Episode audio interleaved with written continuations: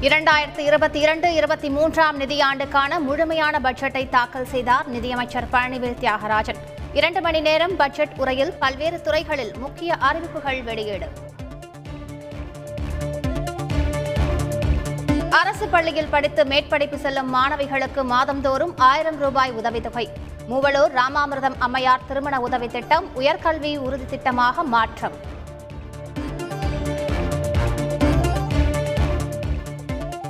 பெண்களுக்கு மாதந்தோறும் உரிமை தொகை வழங்க அரசு நடவடிக்கை. முதலமைச்சர் அறிவுறுத்தியுள்ளதாக பட்ஜெட்டில் நிதியமைச்சர் தகவல்.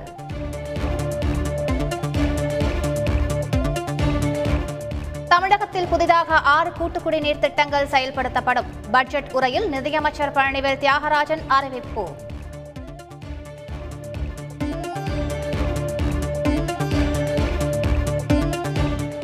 பழமையான கோயில்களை சீரமைக்க நூறு கோடி ரூபாய் ஒதுக்கீடு. இந்த அறநிலையத்துறைக்கு முன்னூற்று நாற்பது புள்ளி எட்டு ஏழு கோடி ரூபாய் நிதி ஒதுக்கி பட்ஜெட்டில் அறிவிப்பு.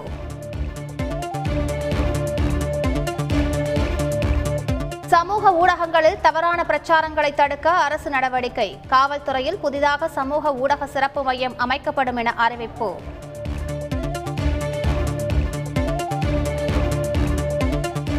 பெரியாரின் சிந்தனைகள் இருபத்தி ஓர் மொழிகளில் வெளியிடப்படும். அச்சு மற்றும் மின்னுள் பணிக்காக ஐந்து கோடி ரூபாய் நிதி ஒதுக்கீடு.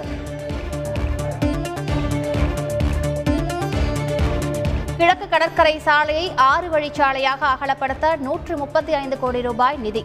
பட்ஜெட் உரையில் நிதியமைச்சர் பழனிவேல் தியாகராஜன் அறிவிப்பு. அரசு நிலங்களை பாதுகாக்கவும் நீர்நிலைகளை மீட்டெடுக்கவும் சிறப்பு நிதி. ஐம்பது கோடி ரூபாய் ஒதுக்கீடு செய்து பட்ஜெட்டில் அறிவிப்பு. சிங்கார சென்னை டூ பாயிண்ட் ஓ திட்டத்திற்கு ஐநூறு கோடி ரூபாய் நிதி. பட்ஜெட்டில் ஒதுக்கீடு செய்து அறிவிப்பு.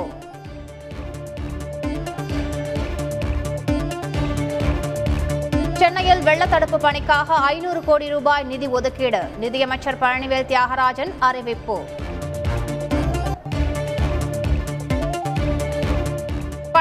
கட்டடங்களை சீரமைக்க ஐம்பது கோடி ரூபாய் ஒதுக்கப்படும். பத்து கோடி ரூபாய் செலவில் அருங்காட்சியகங்கள் அமைக்கப்படும் எனவும் அறிவிப்பு.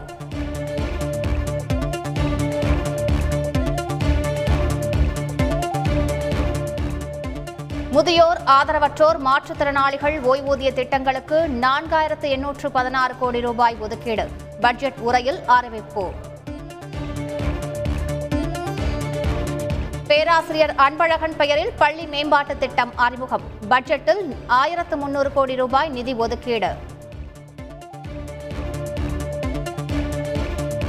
உயர்கல்வித்துறைக்கு ஐந்தாயிரத்து அறுநூற்று அறுபத்தெட்டு புள்ளி எட்டு ஒன்பது கோடி ரூபாய் நிதி ஒதுக்கீடு. கடந்த ஆண்டை விட இருநூற்று தொன்னூற்று ஒன்பது கோடி ரூபாய் அதிகம். இல்லம் தேடி கல்வி திட்டத்திற்கு இருநூறு கோடி ரூபாய் நிதி. மாதிரி பள்ளிகள் அமைக்க நூற்று இருபத்தைந்து கோடி ரூபாய் ஒதுக்கீடு. பட்ஜெட் தாக்கலின் போது சட்டப்பேரவையில் அதிமுகவினர் கடும் அமளி. பட்ஜெட் உரையை புறக்கணித்து வெளிநடப்பு. தமிழக பட்ஜெட் ஏமாற்றம் அளிக்கக்கூடிய பட்ஜெட் என எடப்பாடி பழனிசாமி கருத்து. திமுக அளித்த தேர்தல் வாக்குறுதிகளை நிறைவேற்றவில்லை எனவும் குற்றச்சாட்டு. தமிழக பட்ஜெட் கூட்டத்தொடர் வருகிற இருபத்தி நான்காம் தேதி வரை நடைபெறும் என அறிவிப்பு. சபாநாயகர் அப்பாவு தலைமையில் நடந்த அலுவல் ஆய்வுக்குழு கூட்டத்தில் முடிவு. உத்தரப்பிரதேச மாநிலம் மதுராவில் களை கட்டிய ஹோலி பண்டிகை. வீதிகளில் திரண்டு வண்ணப் பொடிகளை தூவி பொதுமக்கள் உற்சாகம்.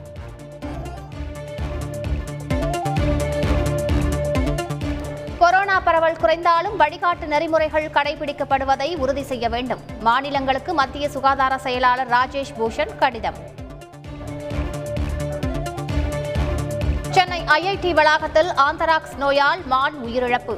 இரண்டு தினங்களில் நான்கு மான்கள் இறந்துள்ளதாக அதிர்ச்சி தகவல்.